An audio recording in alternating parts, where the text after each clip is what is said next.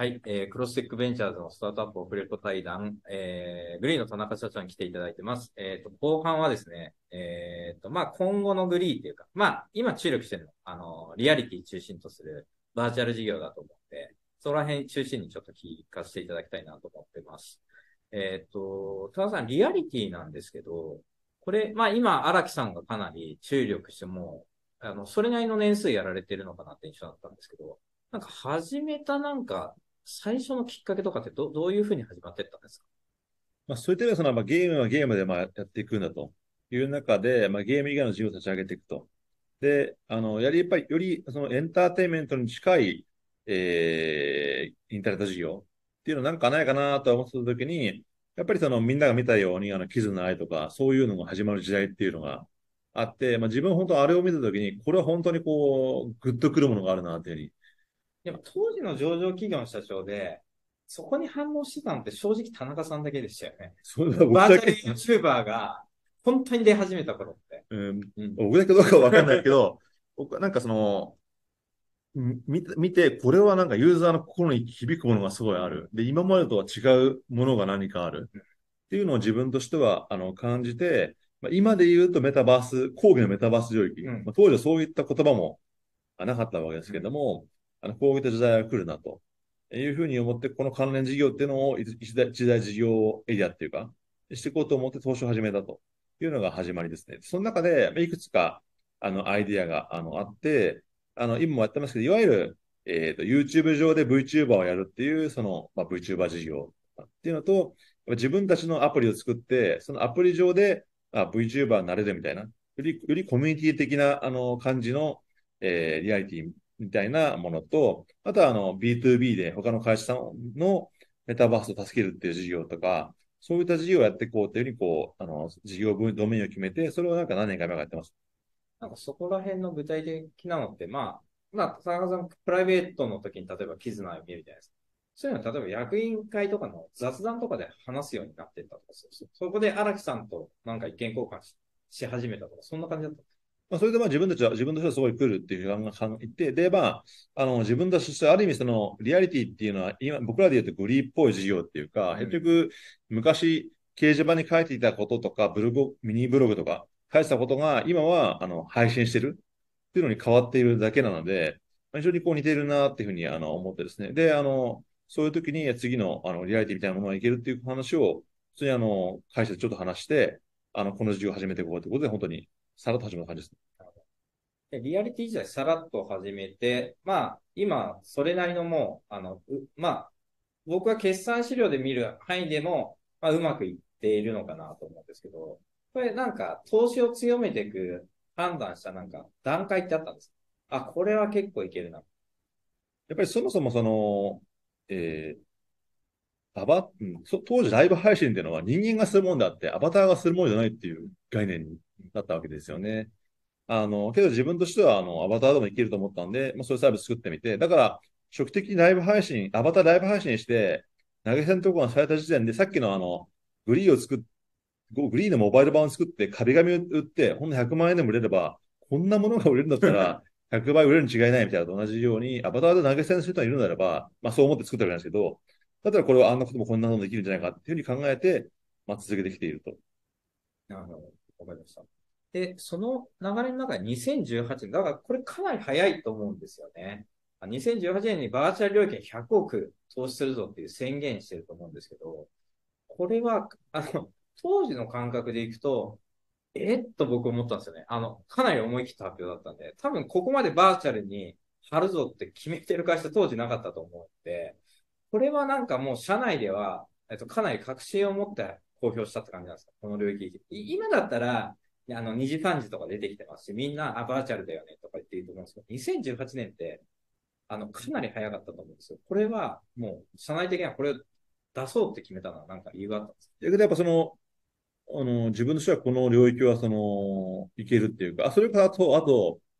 その、さっきから出てくる伊藤さん？ま た伊藤さんですか、ね、たまたまなんかとこあった時に、僕 VTuber それ来ると思うんですよね、みたいな話した時に、田中これは、あの、現代のブログなんだよって言ってたんですよね。現代のブログ。うん、要は、あの、僕らってのはブログサービスなんか誰も使わないよって時代からやってたわけですよ、そもそも。うん。で、なんかブログってそもそも書くの誰、誰書くのみたいな。何書くのみたいな。はい。で、ブログなんて書く書ける人いるのみたいな時代から、まあ、時代は、まあ、ツイッターとかに変わって、とにかく、みんなツイッターアカウント何個持ってんだよみたいはない感じに変わってったわけですよ。だから、その昔は誰がブログ書くんだってのは、現代においては誰が配信するんだっていう話なんだと。でつまり、そのそうは言って、細かく説明しませんでしたけど、要はあの頃に、あの、すべての人がブログを作るようになるって僕らはその、あの、ブログを見たとき、初めて見たとき思ったわけですけども、それは現代においてのソーシャルメディア絶対誰にもやってるっていうことだと思うんですけども、そういう意味で言うと、あの、アバターでの配信を見て、あ、これは、すべての人が何個もアバターを作って、みんな配信し続けてて、る時代が来るっていうふうに、その、僕も直感したし、その彼が言ってることもそういうことなわけですよね。だから、あれが時代を変えてまた来てるぞっていうのが、僕の一番の、まあ、その、一言で言ったことが、田中、あれブログだよな、ブログですねっていう会話のもめちゃくちゃハイコンテクトハイコンですね。あの、ところどころ節目で出てくる糸松さんの影響力半端ないです。う、だからやっぱりすごいもう感性が似てるっていうのが、あの、で、そ,、ね、その後、伊藤さんは VTuber いろんなまとめサイトとか作り、そうですね。投資投資もし、彼は彼でそっち側で非常に儲かってるわけですけども、僕は僕であの、そういうの、こっちの領域だと思って、いろんな事業をやるべきだと思って、あの、決断した感じですね。で、えっと、リアリティ自体は、詳細はおそらく、あの、そんなに公表されてないと思うんですけど、海外でも、あの、なんていうんですかね、根を張って取り組まれていると思うんですけど、もう海外に、あの、広げていくみたいなところでいくと、その、ゲームプラットフォーム時代の経験とかっていうのは、なんか、会社として生きてるところがあるんですか？だけど、これは非常にこう、生きてるところがあるし、その今までの反省、えー踏まえてることでもある。うん。だから、あの僕らがそのゲームじ、まずゲーム事業が、まあ、今でもやってますけど、やってるおかげで、やっぱグローバル展開そもそもしアプリ作りやすいとなるのが圧倒的に、あの、そもそもそうそういう事業を片方でややっているわけなんで、それ、あの、そういう実務的なこともありますけれども、やっぱり逆にその、これはやらない方がいいっていうのをいろいろこう学ぶわけですよね。例えば、僕らからすると、あの、世界ワンプラットフォームで絶対なきゃいけない。うん。とか、あ日本からえ作って世界中で使われるものを作るはずだ。うん。とか、そういったようなその革新っていうか、その縛りっていうか、そういうのを持ってやってるんですけども、多分それってやっぱりいろんなそのオープンフェイント含め、過去のやっぱり時代の自分たちの教訓を踏まえてやってるんですよ。うんだからそれが多分なかったら、その非常にその今に至るまでに悩んだと思うんですよね。もうそもそもその世界の拠各拠点を作って、開発拠点を作らなきゃいけないんじゃないか、あの、とか、あの、世界中にね、あの、いろいろ違えば、プラットフォームを別々に作るべきなんじゃないかとか、いろんなこう、あの、まあ、どれが正解かはいろいろあるにせよ、僕、あの、その正解、これなんだって決めるまでのいろいろこう時間がかかったと思うんですけども、僕らとしては、この、その、日本から作る世界グローバルワンプラットフォームで行くんだっていうのを初めからこう決め、え切れたうん。っていうのと、あとやっぱりあの、日本だけの、だけじゃなくて、世界中で同一のものを使わせられるものができるはずなんだっていう、その、この信念っていうか。実はまあゲームは日本で作ったものをそのまま世界中で使われてるわけなんで、なんでそのいきなりアバター SNS になった時代、アバターライブ配信がなったじとかなったらいきなり海外の人絶対使って、絶対使われないんだみたいな、そんなことないだろうってにこう思いだとか、そういったのはやっぱゲーム時代にいろんなあの失敗っていうか、反省とともにあの成り立っているというのはありますね。ありがとうございます。で、えっと、まあ、外から見ても、あの、それなりの進捗なのかなと思うんですけど、これはまあ、あの、今後の話なんで言える範囲で構わないんですけど、このリアリティ中心格とするバーチャル領域です。なんか、どういう時間軸で、今どういうことを、なんか、田中さんなり、えっと、役員陣で、なんか、構想されてる感じですか？だけどまあ僕としてはそのこのメタバース事業セグメントみたいなところっていうのは、日本で作り、世界中の人が作り、使い、あの、収益も上がるっていうものが作れたっていう意味においては、日本でも数少ないあの成功事例だとも言えると思うんですけども、僕が考えているやっぱりグローバルで成功するネットサービスを作るって感覚からすると、全然スローなあの進捗だなと思ってるんで、これをもっとやっぱちゃんちゃんと成功させたいっていうのが片方であのありながら、このメタバース領域ってさっきのあのカバーとか2時3時とか、うん。カバーとか、あの、すみません、あのえっと2からとか、とか、あの、そうですけども、そのリアリティってアプリの形だけにとどまらずいろんな可能性あると思うんですよね。だから、もうちょっとその概念をと拡張して、まあ実際僕らも、あのやってますけども、あの、大きな意味でのそのメタバース領域、VTuber 領域っていうのを、こう、自分たちの事業にしていかなきゃいけないなと思って、そこにこう積極的に進めようと思ってます。なるほど。まあそういう意味だと、僕はリアリティを中核としたみたいな言い方しましたけど、まあそういう事業もあるし、全然別のメタバース関連事業があってもいいみたいな構えでいるっていうことそうです、そうです。だから、あの、まあ、ゲゲームも、モバイルゲームを作ればコンソールゲームも作るし、うんアニメも作ってるぐらいな勢いで、あの、大枠アニメとかゲーム関連事業みたいな。ただ、そその別にモバイルしかやらないとか、あの、PC しかやらないとか、そういうことじゃないってことわかりました。ありがとうございます。ちょっと全く話変わるんですけど、まあ、あの、メタバース領域は、あの、今みたいな話で、えっと、グリーでいくと、まあ、我々のファンドも、あの、出資いただいてますっていう、FOF から出資いただいてますって話したんですけど、まあ、投資事業も、あの、結構力を入れてやられていて、決算資料の、あの、ページ数もそれなりに割かれているのかなって感じだったんですけど、これなんか歴史でいくと、まずは、えっと、まあ、事業セグメントというよりは、BS から、まあ、あのなんか一件一件判断して出し始めたみたいなところから始まってると思うんですけど、これ、その頃は、あの、田中さんに持ち込まれて、まあ、一件一件イレギュラー的に判断してたみたいな感じだったんですか？例えばスマートニュースとかはそうですかね？あの、最初の頃ですかねそうですね。あのまあ、当時、それこそサイバーエージェントがミクシーに出資してるみたいに、ちょこちょこそういった上場企業、上場 IT 企業っていうのは、未上場企業に出すっていうのはちょこちょこあったわけなんですね。だから、あの、僕らもそういった取り組みっていうのを、まあ、していくっていうのが、この、本当始まりの始まり。うんあの、ですけども、僕としては、あの、重要だと思ってたのが、当然その、収益的なメリットっていうのも、まあ、あの、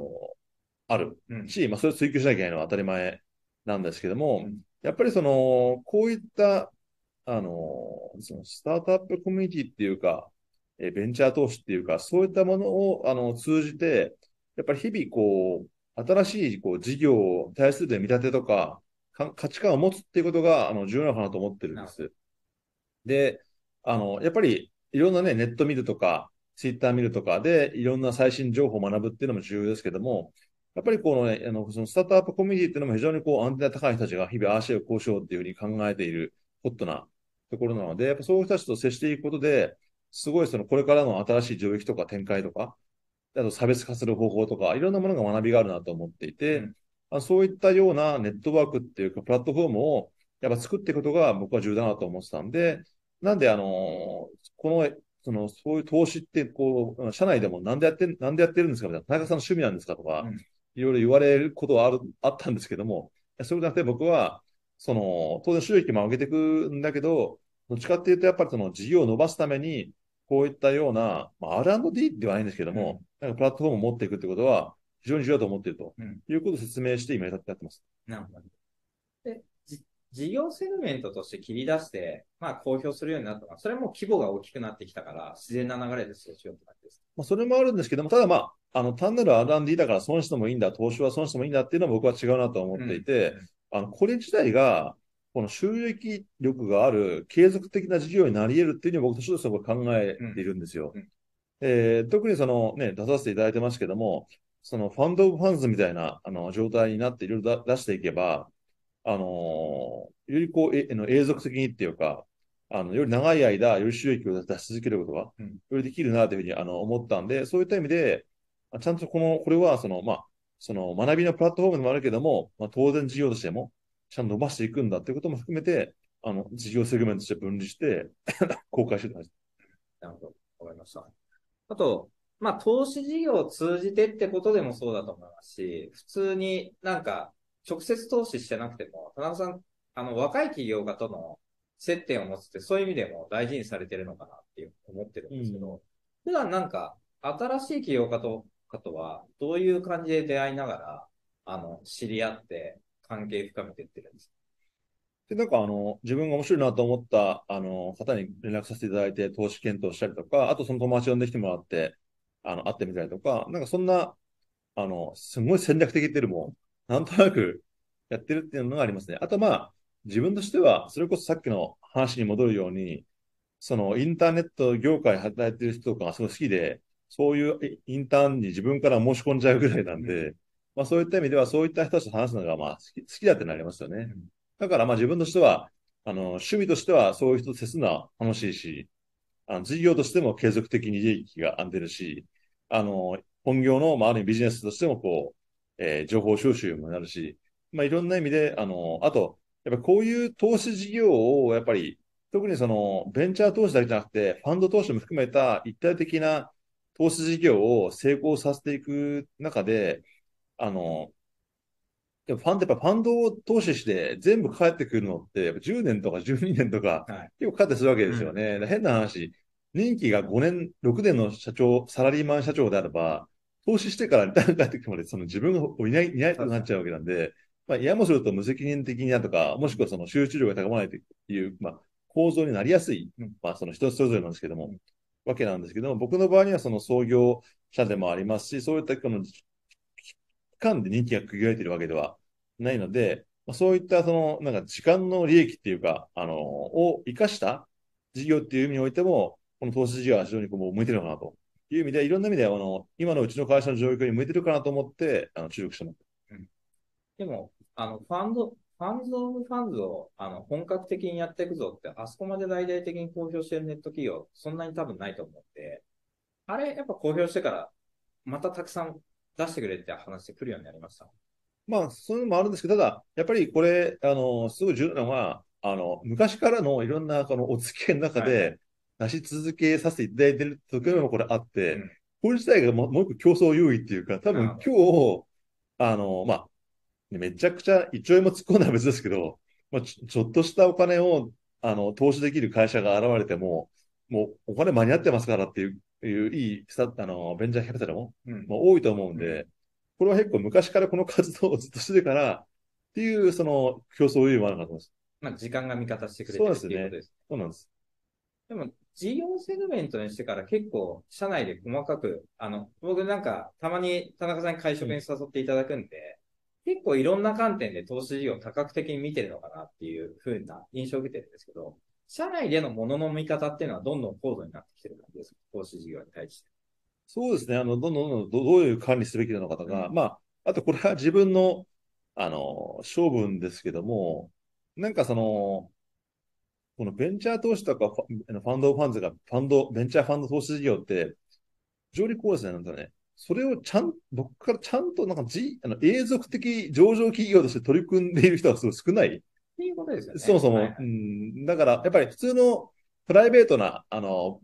ファンドだと、ファンドだと、まあ、その会社が別に、ね、あの、パートナーとか辞めたら別に会社解散しても、まあ、そういうもんだよね、みたいなところなので、それにまあ適した経営管理しかしなくて、あの、いいわけなんですけども、じゃあ、その事業をじゃあ30年、50年続けていこうと思うと、全く別のその、経営管理しなきゃいけないとか、人材育成とか、しなきゃいけないっていうふうに、こう、物事変わってくると思うんですけども、だから僕らはこの事業を長くやるためにって考えたときに、結構その、あの、普通の、まあ、あの、一個のプライベート VC と全然違う目線の物事の考え方で物事を取り組む、その、見ていて、そう思うとなんかあんまり言う、そういう会社は少ないから、そういう会社の結構、あの、各社さんの動向を見て、あ、こういうふうに経営管理すればいいのかなとか、あの、ここはやっぱり譲ってはいけないのかなとか、そういったことをこう、日々、こう考えてます。わかりました。ありがとうございます。ちなみに余談ですけど、あの、グリーさんの IR 資料皆さん見ていただくとですね、あの、グリー社としての IRR っていうのを開示されていて、えっと、それ見て、あの、気を毎日私は引き締めてます。まあ、最 最低でもそれいかなきゃいけないから。それ平均値なんで。あれでもね、あの、投資先のファンドのガバナンスになってると。いやいやいや あれの会場。で僕えけど僕らはまずあれですけど、あの、日本のあの、ベンチャーキャピタル協会みたいなじゃないですか。はい。あそこが出してるんですよ、平均。はヴィンテージごとの平均、はい平均のやつを。それをまずベンチマークして、社内の人たちにはこれを超えないとやって意味ないっていう。でもそういう管理をしてる会社があんまないんじゃないかってあことですよね。そうそう、そもそもそうそう。だから、ねそうなんですよう。んだから、ヴィンテージごとに、その、あの、インデックスを超えるみたいなことをやるっていう、まあ、けどこれって、普通の一般ビジネスであれば、その、競合の上位3社がな、じゃあ売上5%ずつ伸びてるから、なんで5%伸びてないんだみたいなこととか、かそういう話で一般にするわけじゃないですか。らそういったものをなんか、あの、取り入れこう、取り入れこう、入れていこうとしてますね。なるほど。ありがとうございます。あとは、その、アメリカとかのファンドにも積極的に出されていると思うので、そういう情報も入ってきてると思うんですけど、まあ今、田中さんから見て日米のそれぞれのスタートアップコミュニティって、なんかそれぞれどう見えていて、この1年、それぞれこういう変化あって、まあ僕から見るとアメリカとかの方がドラスティックに変化してるのかなって感じなんですけど、なんかそこら辺ってどう見られてるとかってあるの？自分が、自分が身近で感じるのとしては、やっぱアメリカの子はやっぱどんどんシャットダウンする感じ、うん。やっぱ不景気なのか、もしくはそのお金が続かないのかって対する、まあ、ドラスティックってっていうふうに今言ってま、今おっしゃってましたけど、やっぱ普通に本当にどんどんシャットダウンするんだっていうのはなんか、あの結構衝撃を受けますよね。なんか、まあ日本の方はなんか、本当に本当に潰れるっていうのもあっても、なんかちょっとうまくいかないからもう、はい、終わり。みんな資金誰も出さないみたいな、そうなったらあんまりなんかないほん印象なんですけど、そこがその、ハードに進捗していくし、みんなシビアなんでしょうね、そこはっていうふうに、あの思いますね。特にこの、あの、コロナ以降についてそう感じますよね。わかりました。ありがとうございます。あとですね、ちょっと終盤に近づいてきてるんですけど、まあ少し、あの、田中さん個人についての質問も、あの、仕事面でちょっと聞いてみたいなって感じなんですけど、田中さん普段あれですか？最近はもうオフィスで仕事してることが多いんですか？まあ、そうですね。オフィス取られて、なんか、今大雑把な、なんか時間の使い方とかって、どなんかどう管理してるのか、こういうとこ気をつけてるとかってあるんですか？いや、なんかその、え今というよりは、あの、自分が気をつけていることですけども、あの、やっぱ今の、あの、立場の仕事をしていく中で、重要なことっていうのは、やっぱりこの会社が何に注力すべきなのかとか、どういうことを大切にすべきなのかとかっていう、そういう、なんか中長期のプランっていうとなんかきれきれいな話になっちゃうんですけども、やっぱりその、うん自分たちなりの考え方を固めていくっていうことが、とにかく重要なのかなと思っていて、そういうのってのは本当にやっぱり、あの、日々の完全な業務っていうか、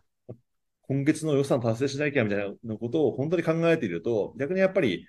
その、長長期的にこの会社どうしていくべきなのかべきなのかとか、変な話はこの事業から撤退すべきなのかとか、そういうことでも考える時間ってのはなかなかないなと思っているので、自分としてはよりそういう、えー日々の仕事っていうのを自分の中から開けていって、やっぱりそういう、あの、ことをいろいろ考える時間を一生懸命作るっていうことを、あの、できる限り多くしていこうと思ってます。うんそうしていかないとですね、もう、ミーティングが無限に入るとか。会食が無限に入っていう、入っていって、なんか、そうするとまあ一個の仕事なんですけども、まあ変なし、その仕事はまあ誰でもできるとは言いませんけど、やっていって、やっぱ自分にしかできない仕事により、あの、フォーカスしていかなきゃいけないと。まあそうなると、今言ったみたいな仕事だし、そのためにはこう考える時間が必要だと。で、結構考えるやっぱ内容がシビアなわけですよね。さっき言った、さっき言ったこうこれ、これからメタバースとかバーチャル領域絶対来るっていうのも、それだけその、すごいか考えてるから自分なりに、あの、確信があって、う成功すると自分としては思ってるから続けさせてほしいとか、こういう理由で成功するんだって言えるっていうのって、やっぱりすごいこう考えてるからだと思うんですよね。それはやっぱり、すごいこう、あの、時間、自分なりの余裕が、余裕っていうかそういうことを考えられる時間があって初めて成り立つものだと思うんで、だから、あの、じゃ次にどういう授業を来るべきなのかとか、やっぱこの授業はやっぱり難しいんじゃないかとか、そういったことをこう考える時間っていうのを、あの、増やそうとしてます。田中さん物事を考えるときって、なんか、あの、なんか何も持たずに考えるのか、なんか紙に書きながら考えるのか、パソコンでなんか、あの、マインドマップ作ってるのかとか、どういう、どう考えることが考えを整理するといやけどその、Google とかでメモ書いたりとか、か、とか図表作ったりとか、あと本当に、ちょっとさ、考えてますよね。その別に、純粋に頭の中で。頭の中で。たまに急にひらめくんです。やっぱりその、すごい考えてるから、ひらめくんでしょうね。あのまあ、考えてるからひらめくってことですね。にひらめくことはないってことですよね。そう、そう思いますけどね。潜在意識でずーっと考え続けてるってことですそうそう。だから、さっきからこの話、今日の話ですけど、そのコネクティングドッツ的なのっていうのって、やっぱその当時その当時、なんとなく気になったこととか、それどういうことなのかなっていうのを考えたことが自分の中にやっぱいっぱいあるわけですよね。それがあるときには、これってそう同じことなのかもとか、あの経験とこの経験活かせるのかもとかっていうときに、なんかこう変変化していくっていうか、まあ、ひらめくっていうか、っていうのがあのあると思うんで、やっぱそれってすごいいろんなことにこう、日々真剣にやったりとか、いろいろ考えてないと、そういうこと起きないのかなというふうにあの思ってるんで、自分としてはとにかくそのいろんなことに興味を持って考えるように、まあ、しているっていうのはあります。わかりました。あとちなみに今も結構ゲームはやられるんですか？そうです。ただ、最近はゲームよりなんか漫画見たりとか、えだからあんまなんか、あの、なんですかね。興味持ったことをすごいよくやるようにしてますね。あと、まあ、あの家とか好きなんで、でその建築見たりとか。うんそれこそね、あの、グリーだって、あの、ソソーシャルゲームだって、ゲームがすごい好き好きだとか、あの、インターネット好きだとか、っていうことが、あの、出発点になるわけじゃないですか。うんで僕からすると、なんか自分がなんかこれすごい面白いなって思うことっていうのは、なんか聞聞いて考えると、すごいこう事業として価値があることになってる場合のことの方が多いんで、なので、逆説的に好きなものをあの深く考えずにちゃんと没頭する。そうそうそうそうそう。これが、その時ね、当時だから、子供の頃にゲームやってて、俺ゲーム将来、人生にゲームあんのかなとか考えたら、ゲームなんかできないわけですよね。だから自分、だから僕には僕が興味を持つものっていうのは、そういったなんか、結果的にそういうこうビジネスになりやすいようなものをなんか、とか、イノベーションをし心の中でこうなんか、心の中で頭の中で思考してるんですよね。そういうものに触れ合うと、興味がどんどん湧いちゃうっていうのがあるんですよ。わかりました。ありがとうございます。で、これ、最後にですね、あの、たまに、あの、このポッドキャスト経由で採用できましたみたいなのを聞くんで、あの、グリーの採用情報一応載っけとくんですけど、はいはい。もし田中さんとしてグリーグループ全体見たときに、特に今ここ募集してますみたいなのがあればなんか、あの、なんか言っていただいても構わないですけど、なんかあります？いや、あの、全全般的に全般的に、全般的に。ええはい募集、あの、してます。あとは診察も募集してますんで、ああ、そうですね。来年の新卒ですかね。うん。その、その次もその次も募集してるんで、わかりました。はい、ぜひお願いします。じゃあ、あの、皆さんね、あの、概要欄に書いておくんで、あの、そこぜひ見て、見て、まあ、いろんな授業やってるんで、あの、見てもらえればなと思います。じゃあ、田中さん、あの、長い間、今日はありがとうございました。ありがとうございました。ぜひお願いしますお願いし。ます。